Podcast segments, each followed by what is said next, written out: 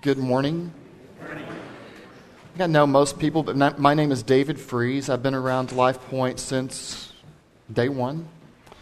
And from time to time, Doak gives me the privilege of uh, coming and sharing. And so I appreciate that very much. Once again, though, I've shown up with no outline.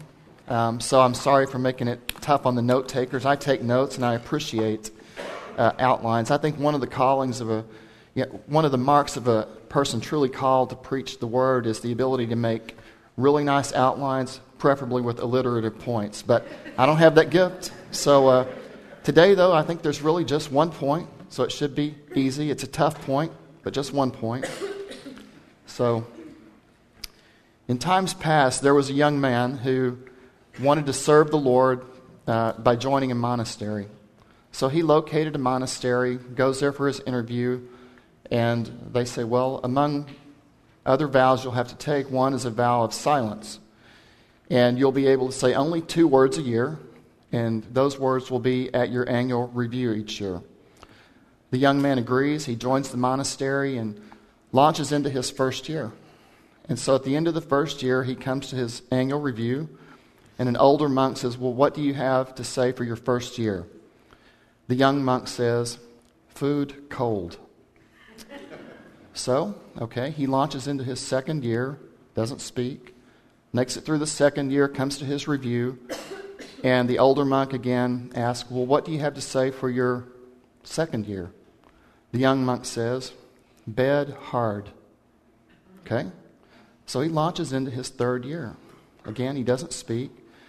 Gets to the end of the third year, comes for his review, and the older monk says, What do you have to say for your third year? And the young monk says, I quit. well, the older monk says, You know, your decision doesn't, doesn't take us by surprise because you've done nothing, nothing but complain ever since you got here. um, you know, it, it might be a good thing if we could actually limit our complaining to two words per year. Unfortunately, that's not usually the case. So for this young monk, complaining consumed 100% of his spoken words. It's a funny story, but it tells us, some, tells us that this young monk's heart was clearly consumed with complaining. And it wasn't about the words he spoke, it was about the heart. So I want to think today about the question why do Christians complain? We know why the world complains, so we're not talking about the world, we're talking about the family of faith. Why do we complain?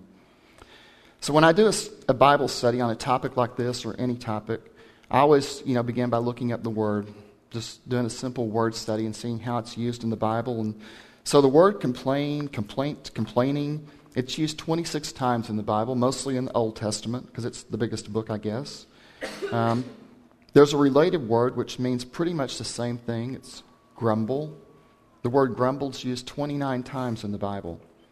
And no surprise, these words are never used in a positive way.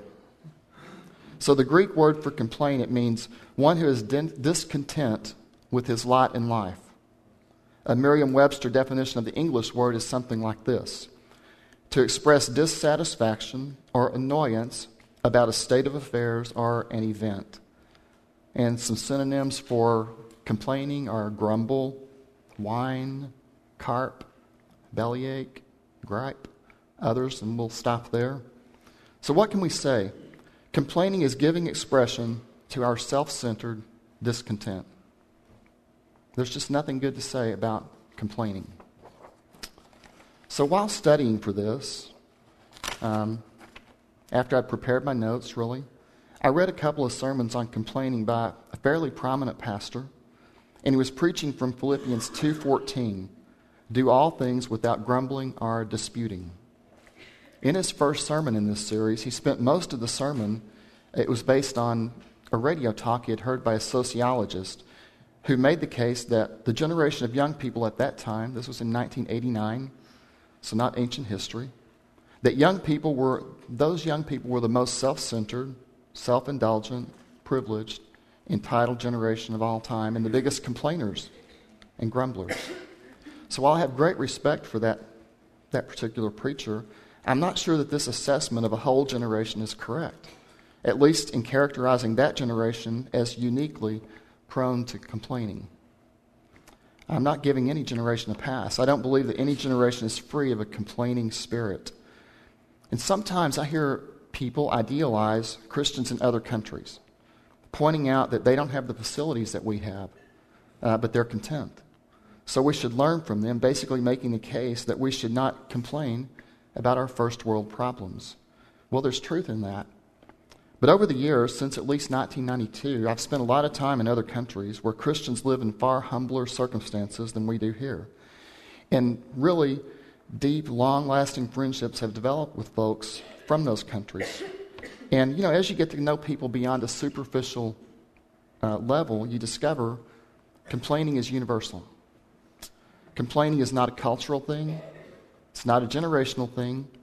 Complaining is a spiritual thing. And it goes back to the beginning of time, literally. Adam, the first man to walk the earth, one day he goes to sleep. The next day he wakes up and he's not alone. And he's married to the only other person on the planet. I mean, imagine that. It's a huge gift from God. I mean, his, his world changed. So we know the story. God gives them, Adam and Eve, everything, literally a whole planet on which to live, and says just one thing there's one tree, don't eat the fruit from that tree. Well, and Eve, getting too close to that tree, is captured by the words of the devil. He convinces Eve that God is withholding something precious from her. The devil convinces her that if she eats the fruit of that tree, she'll be like God, and that God doesn't want that for her. Well, it was a lie, but the devil had sown the seed of discontent in Eve's heart, and she wanted more. She ate the fruit. And we read then in Genesis 3:12, the man Adam said, the woman you gave to be with me, she gave me from the, from the tree, and I ate. So Adam doesn't really blame Eve for this. If he were going to blame Eve, he would have said, The woman gave me from the tree, and I ate.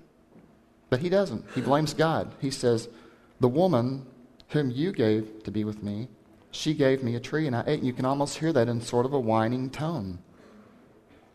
So Complaining's been around from the beginning. To some degree, it's in every heart. And God hates complaining, He hates grumbling. 1 Corinthians 10 11 says this Now these things happened to them as an example, and they were written for our instruction, upon whom the ends of the ages have come. So here Paul is exactly talking about the Israelites who have left Egypt so the Old Testament is an incredible part of the Bible. It's amazing. There's so much there to learn. And the New Testament says these things are written for our example, not just random, interesting stories. So we're supposed to learn from them. So, you know, just to recap the story the Israelites were delivered from enslavement in Egypt when God, by bringing the ten plagues on that country, brought down, arguably, the most powerful nation on the earth in that day, and the most powerful leader, the Pharaoh of that day. Ultimately, the Egyptians were practically begging the Israelites to leave, even giving them lots of gold and jewels and treasures just to entice them to move on before their country was completely destroyed. So they left, as we know, and they came to the Red Sea. It was blocking their way, and behind them, Pharaoh changed his mind. Behind him, the Egyptian army. So they're between an army and a sea. And as we know, God parts the sea and they pass through on dry land. And then behind them, the sea closes, destroying the Egyptian army. So they witnessed things that make the overused word miracle seem not a strong enough word to even describe what they saw. And, you know, this was such a stunning event, this passing through the Red Sea, that they stopped on the other side of the sea and they sang this famous song. It's called the Song of the Sea. It's the 15th chapter of Exodus. But I just want to read what they were thinking, what they were saying, what was in their hearts at that moment. Words like this Exodus chapter 15, verse 1. I will sing to the Lord, for he is highly exalted. The Lord is my strength and song, and he has become my salvation. This is my God, and I will praise him, my Father's God, and I will extol him. The Lord is a warrior. Your right hand, O Lord, is majestic in power. Your right hand, O Lord, shatters the enemy. Who is like you among the gods, O Lord? Who is like you, majestic in holiness, awesome in praises, working wonders? In your loving kindness, you have led the people whom you have redeemed In your strength, you have guided them to your holy habitation. You will bring them and plant them in the mountain of your inheritance, the place, O Lord, which you have made for your dwelling, the sanctuary, O Lord, which your hands have established. The Lord shall reign forever and ever. That's what was in the hearts of the Israelites as they passed, the, passed through the sea and saw the Egyptian army annihilated behind them. Beautiful words from a grateful people. Surely a people who would never doubt the love of their God. Well, from there they moved on. They walked three days, but they couldn't find water. Finally, they came to a place with water, but it was bitter and they couldn't drink it. This is just 72 hours after they've seen the parting of the Red Sea and just several days after these incredible miracles. Well, surely, wouldn't we think they would just lift their eyes and their hands and say, We trust you? We know that you'll provide water, Yahweh? But that's not the story. Exodus 15:24 says, "So the people grumbled at Moses saying, "What shall we drink?" They complained. This is just 3 days after witnessing one of the most incredible miracles ever witnessed by man. So what's up with the hearts of this people? Well, that was just the beginning. They're just 3 days out of Egypt at this point. But God heard them and provided for them. Miraculously, He purified the water at that place, and they had all the water they wanted or needed and they moved on. Surely, right, with hearts full of contentment and unwavering trust in a God who has shown his unlimited love for them. Well, six weeks later, they're still moving toward Mount Sinai. Remember, this is about 2 million people moving through the desert. If you see some of the pictures of the migrants coming up through Mexico toward the United States, there's about 10,000 of them. So if you look at those pictures and multiply that times 200, that's what this crowd looks like moving through the desert. Uh, and God is taking care of them. So Exodus 16, 1 through 4. I want to read this to you. It says this Now the Lord spoke to Moses after the death of the two sons of Aaron when they had approached the presence. What? Exodus 16. 1. I'm in Leviticus. Did that sound, did that sound wrong?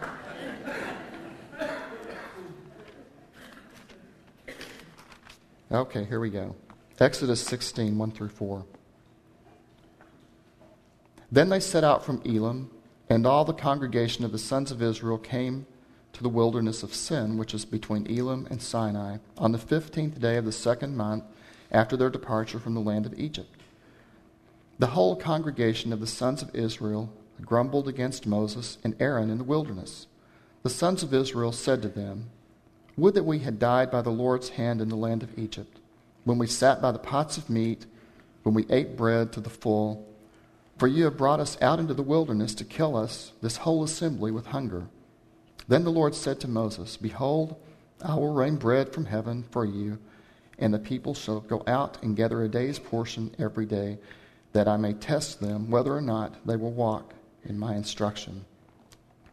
And later in that chapter, Moses lets them on a really important truth, a very serious truth. It's in verse 8. This is Exodus 16, verse 8 says this Moses said, This will happen when the Lord gives you meat to eat in the evening and bread to the full in the morning, for the Lord hears your grumblings, which you grumble against him. And what are we? Your grumblings are not against us, but against the Lord. So he's, if they didn't understand or know this truth before, Moses is making it very clear to them. And he's making it very clear to who else? To us, because this is written for us. So it's very interesting. Here we see God's love, his grace, his faithfulness, his long suffering patience with his people. Even with manna from heaven, they continued to grumble because they wanted more. They wanted meat. In Exodus 16:12, the Lord says, I have heard the grumblings of the sons of Israel. Speak to them, saying, At twilight you shall eat meat, and in the morning you shall be filled with bread, and you shall know that I am the Lord your God. So God never ceased to demonstrate not only his desire to provide for his people, but his absolute ability to do so. And this is one of the great, great lessons about our God. He's sovereign, that means he is in complete control of everything. He's omnipotent, means he can do anything. He not only has a desire to do things, but he can do those things. And he's omnibenevolent, meaning he is all love, so his actions are motivated by love. So, with these Israelites, in spite of their grumblings against Moses, which is in reality a grumbling against God, he hears their grumblings and he takes care of them. You'd logically think then that they would be completely trusting, completely reliant on him, and completely satisfied in the knowledge that the creator of the universe cares for them. You'd think that would end all the grumbling. Then we come to Exodus chapter 17. They're continuing their, their journey to Mount Sinai. You know, they're just a few months out of Egypt. They've seen amazing signs, wonders, miracles, and the evidence of a God who loves them is committed to taking care of them. But Exodus 17, 1 through 7 says this Then all the congregation of the sons of Israel journeyed by stages from the wilderness of Sin according to the command of the Lord and camped at Rephidim and there was no water for the people to drink. Therefore, the people quarreled with Moses and said, Give us water that we may drink. And Moses said to them, Why do you quarrel with me? Why do you test the Lord? But the people thirsted there for water, and they grumbled against Moses and said, Why now have you brought us from Egypt to kill us and our children and our livestock with thirst? So Moses cried out to the Lord, saying, What shall I do with this people? A little more, and they will stone me. Then the Lord said to Moses, Pass before the people, and take with you some of the elders of Israel, and take in your hand your staff with which you struck the Nile, and go. Behold, I will stand before you there on the rock at Horeb, and you shall strike the rock, and water will come out of it, that the people may drink. And Moses did so in the sight of the elders of Israel. He named the place Massah and Meribah because of the quarrel of the sons of Israel and because they tested the Lord, saying, Is the Lord among us or not? I mean, can you, can you imagine that? So, once again, apparently not remembering at all anything that just happened, they doubted that God would provide for them. They grumbled, they complained, and God heard them and provided for them. Did it change their hearts? Was complaining forever wiped out of their hearts? Well, the rest of the book of Exodus, the people finally arrive at Mount Sinai. And there they have a very up close and personal encounter with God. They hear God speak, they see his presence covering the mountain. So, if there were any doubts about his presence and his realness among them and why they should trust him, wouldn't that have removed all doubt? Well, then we come to the book of Numbers. They've left Mount Sinai and they have about an 11 day walk to the promised land. They're almost home. Numbers 13, it's the famous story of the 12 spies who go into Canaan. They come back with two reports, right? The minority report by Joshua and Caleb is that it's an incredible land flowing with milk and honey. In other words, everything they could possibly want and need is in that land, and God will give it to them. The majority report by the other 10 spies is the land is full of giants, cities, walled cities, and armies that we're unable to defeat. We're doomed. So, this negative report resulted in widespread grumbling and complaining. Numbers 14, 1 through 4 says this Then all the congregation lifted up their voices and cried, and the people wept that night. All the sons of Israel grumbled against Moses and Aaron, and the whole congregation said to them, Would that we had died in the land of Egypt, or that we had died in the wilderness. And this is, you know, something we should really recognize here is that we need to be careful about what we say um, to an omnipresent, omnipotent God because they're going to get exactly what they ask for here. Verse 3 says, Why is the Lord bringing us into this land to fall by the sword? Our wives and our little ones will become plunder. Would it not be better for us to return to Egypt? So they said to one another, Let's appoint a leader and return to Egypt. And at this point, God is fed up with it. The fact is, God hates grumbling and complaining. He's long suffering and patient, but at some point his anger and wrath pour out. Numbers 14, 27 through 29 says this, and this is God speaking. How long shall I bear with this evil congregation who are grumbling against me? I've heard the complaints of the sons of Israel which they are making against me. Say to them, As I live, says the Lord, just as you have spoken in my hearing, so I will surely do to you. Your corpses will fall in the wilderness, even all your numbered men, according to your complete number, from 20 years old and upward, who have grumbled against me.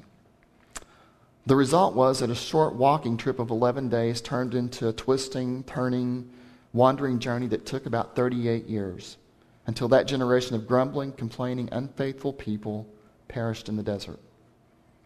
So, what an object lesson. Surely you would think there would never be a grumbling, complaining heart among this people again. Unfortunately, even that didn't solve the problem. Number 16 again shows the congregation grumbling and complaining against Moses and Aaron, basically blaming them for their circumstances of being stranded in the desert. And keep in mind, this is while they have the visible presence of God among them. A pillar of day, cloud by day, pillar of fire by night.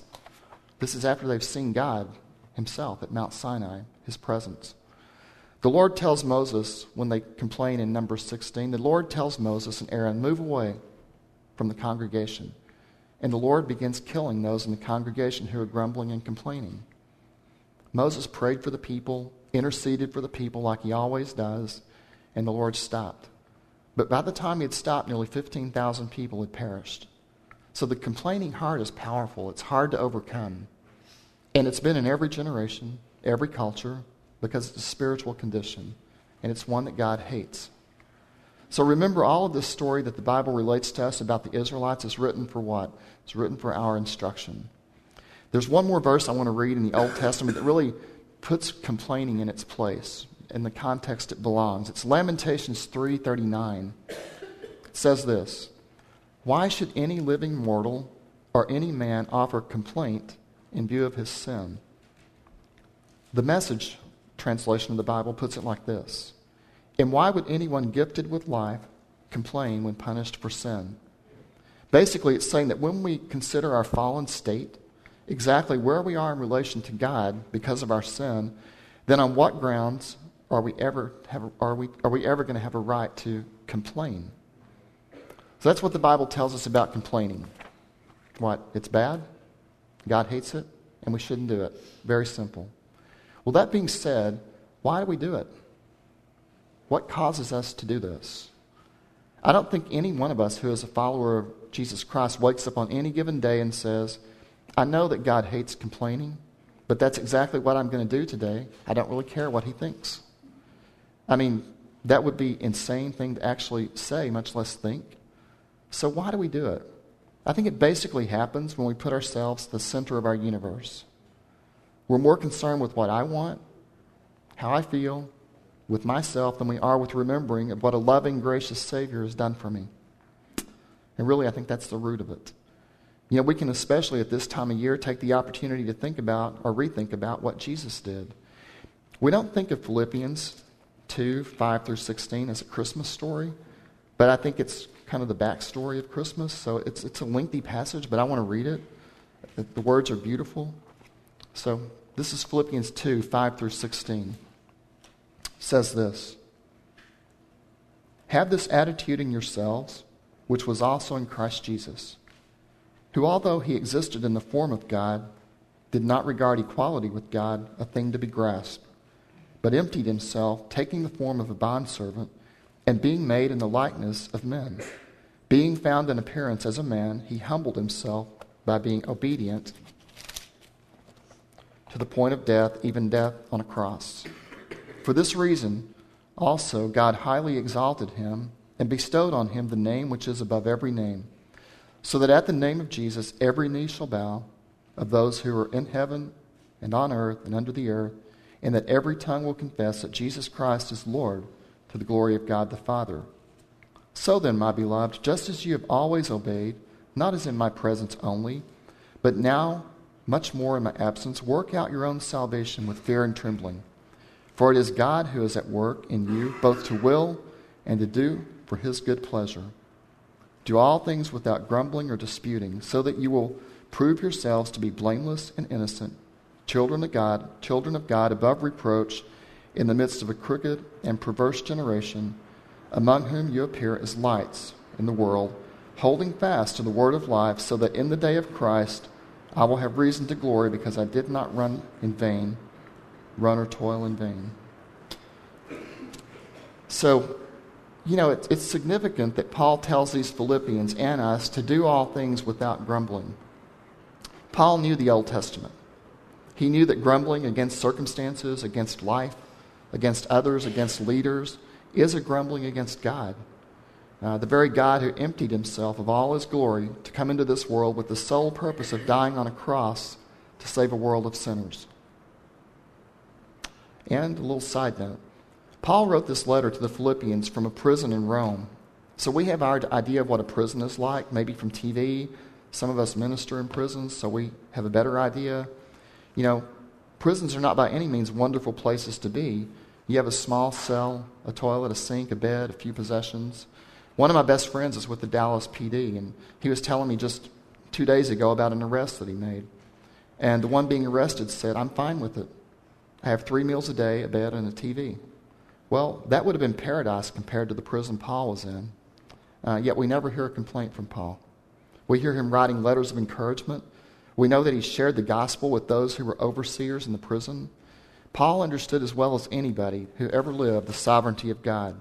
And I believe that Paul saw his imprisonment in Rome not so much as being a prisoner of Rome, but as being a prisoner of the Lord. The Lord, in his sovereignty, had put Paul there for a reason, and Paul embraced that. He trusted the will of God completely. Yet, we'll complain because what traffic is bad. We complain because we feel service at a restaurant hasn't been stellar. We'll complain about having to drive an outdated car, and on and on. Everybody has their own list that they can make up about things we complain about, and it's endless. So I'll tell you a personal anecdote from my life because um, I was thinking about this. What causes me to complain? And I can tell you it's not the big stuff. So 2004 December, I visited the doctor, heard the word nobody wants to hear, cancer, and spent, you know, 2005, half of it going through chemotherapy and radiation. I don't ever remember complaining uh, when I think back on that. I, don't, I just don't think I did. When, when I heard that I had cancer, I never shook my fist at God and said, Why me? I thought, Why not me? I live in a fallen world and a fallen body that's susceptible to everything that can happen to a body, you know? So I didn't think it was, you know, beneath me to have it. And I don't remember thinking, even going through chemotherapy, which is pretty rough. Some, some of us have done that, um, complaining about it. What I remember thinking is, I'm glad these physicians who live 10 minutes from my house know how to fix this. So, having said that, I, but I look at my own life, it's not the big things, it's the little things, it's the daily things where I think this uh, propensity to complain kind of sneaks its way into your life. And so, for me anyway, I have to really look at the, at the little things, at the daily things. Um, you know, complaining really does a number on our daily lives as Christ followers. Hebrews 12:1 says this. Therefore, since we have so great a cloud of witnesses surrounding us, let us also lay aside every encumbrance and the sin which so easily entangles us, and let us run with endurance the race that is set before us so when we burden our lives with complaining and grumbling, we've taken our eyes off the prize, off finishing the race that's set before us. And these verses talk about the sin which so easily entangles us. So we can all probably legitimately say, I'm not entangled with the temptation to murder, to steal, whatever the big sins are that we can name. And we can make ourselves feel pretty saintly as far as that goes. The Bible, however, is really clear about complaining that it is a sin. And we're very susceptible to being entangled by it. I am. It weighs us down from successfully running the race. And besides the spiritual damage that complaining and grumbling does to us personally, think of what it does to those around us. Um, this, not this Christmas, but last Christmas, somebody gave me an instant pot for Christmas. Um, and after overcoming being completely overwhelmed by the instruction book, I started to use it. So if you have one, you know the instruction book is daunting. And now I use it routinely. And if you use one, you know at the end of the cooking process, you flip the little valve on top and it depressurizes. And it's kind of cool and noisy. And it makes the house smell good with, you know, whatever's cooking. I made pot roast last night and the house smelled really good. Well, I was thinking about that. You know, sometimes we convince ourselves that we have a right to vent. I've heard this many times, and I, I probably said it. You know, sorry, I'm just venting. Um, venting is like this instant pot release, though, you know, except it's not pleasant it's not the pleasant smell of pot roast, it's the foul smell of whatever is pent up inside someone who has a festering, complaining heart. And we spew this out into the air among people who likely never agreed to be the dumping ground, you know, for our kind of rancid complaints. That's just a fact. So, where do we get the right? Where do we think we get the right to do that? Well, you know, we've made the point, I think, that complaining is a universal spiritual problem and that God hates it and it will interfere in our relationship with God and also it'll interfere in our relationships with those around us. So, what do we do? I mean, I ask the question is it even possible to not complain? You know, it's not enough to just stop complaining, there's more to it than that. If we just stop verbalizing words of complaint, but nothing changes inside, we, we, we stay like that instant pot and eventually we just explode. So if a liar stops lying, that doesn't mean he's no longer a liar. A liar is no longer a liar when he begins to tell the truth. And I think that's kind of a hint, probably a clue, to what it takes to overcome complaining. You know, we can't just commit to no longer speaking words of complaint. We have to commit to speaking words of thankfulness. We have to cultivate an attitude of gratitude. Uh, we can look at Jesus as an example for this. In Luke 22 42, he says, Jesus says, Father, not my will, but yours be done. So he knew the cross was in front of him. He knew that was his Father's will, yet he simply never complained. He was a worshiper and not a complainer. Um, a heart of gratitude, it's not dependent on how much money or possessions we have, how much praise we receive for a job well done at work, or even whatever kind of unexpected report we might get at a doctor's visit. Thanklessness and complaining, on the other hand, they're the same. Thanklessness and complaining, they reflect what's in our heart and their sin. They're the result of simply not remembering what God has done for us. And this spiritual forgetfulness is a deadly disease, I think. It threatens our faith and joy more than any cancer ever could. It penetrates to the core and causes a rot from within. So, how do we guard against this? We remember. We remember God's gracious deliverance and redemption. We fix this in our memories, like David did over and over and over in the Psalms. You know, hardly ever at the end of any of his Psalms was the problem that David was facing resolved. The Psalms always end with the problem not resolved. But what was resolved in David's heart, anyway, was that he knew who Yahweh was and is and will be, and he, he rested completely in that. And that's what the story of the Psalms is from David's perspective. This is where the Israelites missed it completely. And remember, when we're talking about the Israelites, we're talking about us. So God had provided manna, which had every nutrient they needed. God had provided water at every point that they needed it. God had provided meat when they, when they asked for it. He had provided victory over their enemies. He had taken up residence among them where they could see him. He provided all, everything they needed. But they seem to have had spiritual amnesia. And this can happen to us too. We have to actively make every effort to recall and remember all that God has amazingly and graciously done for us, beginning with our salvation. So if you're a Christ follower, remember that you, a sinner who was an enemy of God, are now his child and he loves you, he knows you, he keeps you. So we should always remember that God knows what he's doing. Again, the Old Testament stories are written as examples for us. Joseph, hated by his brothers, sold into slavery, unjustly accused by Potiphar's wife, thrown into prison, forgotten by a friend who said he would help him. Yet it's never recorded in the Bible that he complained. What was his secret? We're not going to read it, but in Genesis 45, Joseph says three times in that chapter, God sent me here. Joseph grasped the truth that God is in control and that he knows what he's doing. And we have to remember this. Sometimes life isn't good. The Bible never says it will be. Uh, always good. The Bible never pretends that life is without problems. But the Bible does say this in 1 Thessalonians 5:18. In everything give thanks, for this is God's will for you in Christ Jesus. So, complaining is the fruit of a thankless heart. Sometimes our circumstances can cause us to question God and to miss the bigger picture of His goodness. At those times, we have to remember what He's done, what He's going to do, and to give thanks. You know, words spent on complaining are wasted energy that could be spent on talking to God, praying, thanking Him, praising Him, asking Him questions, asking for His guidance. Complaining causes us to forget the overwhelming goodness of God. We focus on not having the meat and forget to be thankful that we have the manna, right? And we challenge God about the deserts in our lives and forget to remember the parting of the Red Sea. So, you know, now's the time for making New Year's resolutions. That's become a cliche, a joke. Millions of resolutions are made, none of them are kept. So, when studying for this, I kind of challenged myself to go a day without a single word of complaint. And more or less, I did that. I mean, I think it's a possibility. You know, I don't think I've overcome it completely.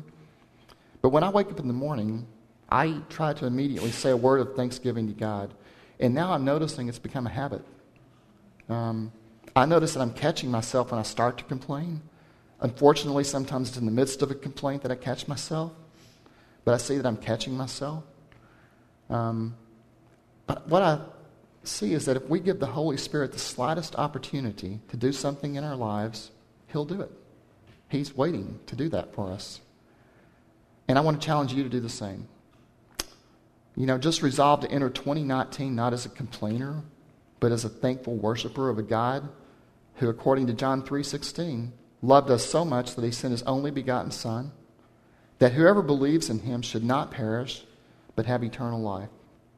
If we fill our hearts with thanksgiving and praise, and this must be intentional and active, then there's simply no room for complaining and grumbling.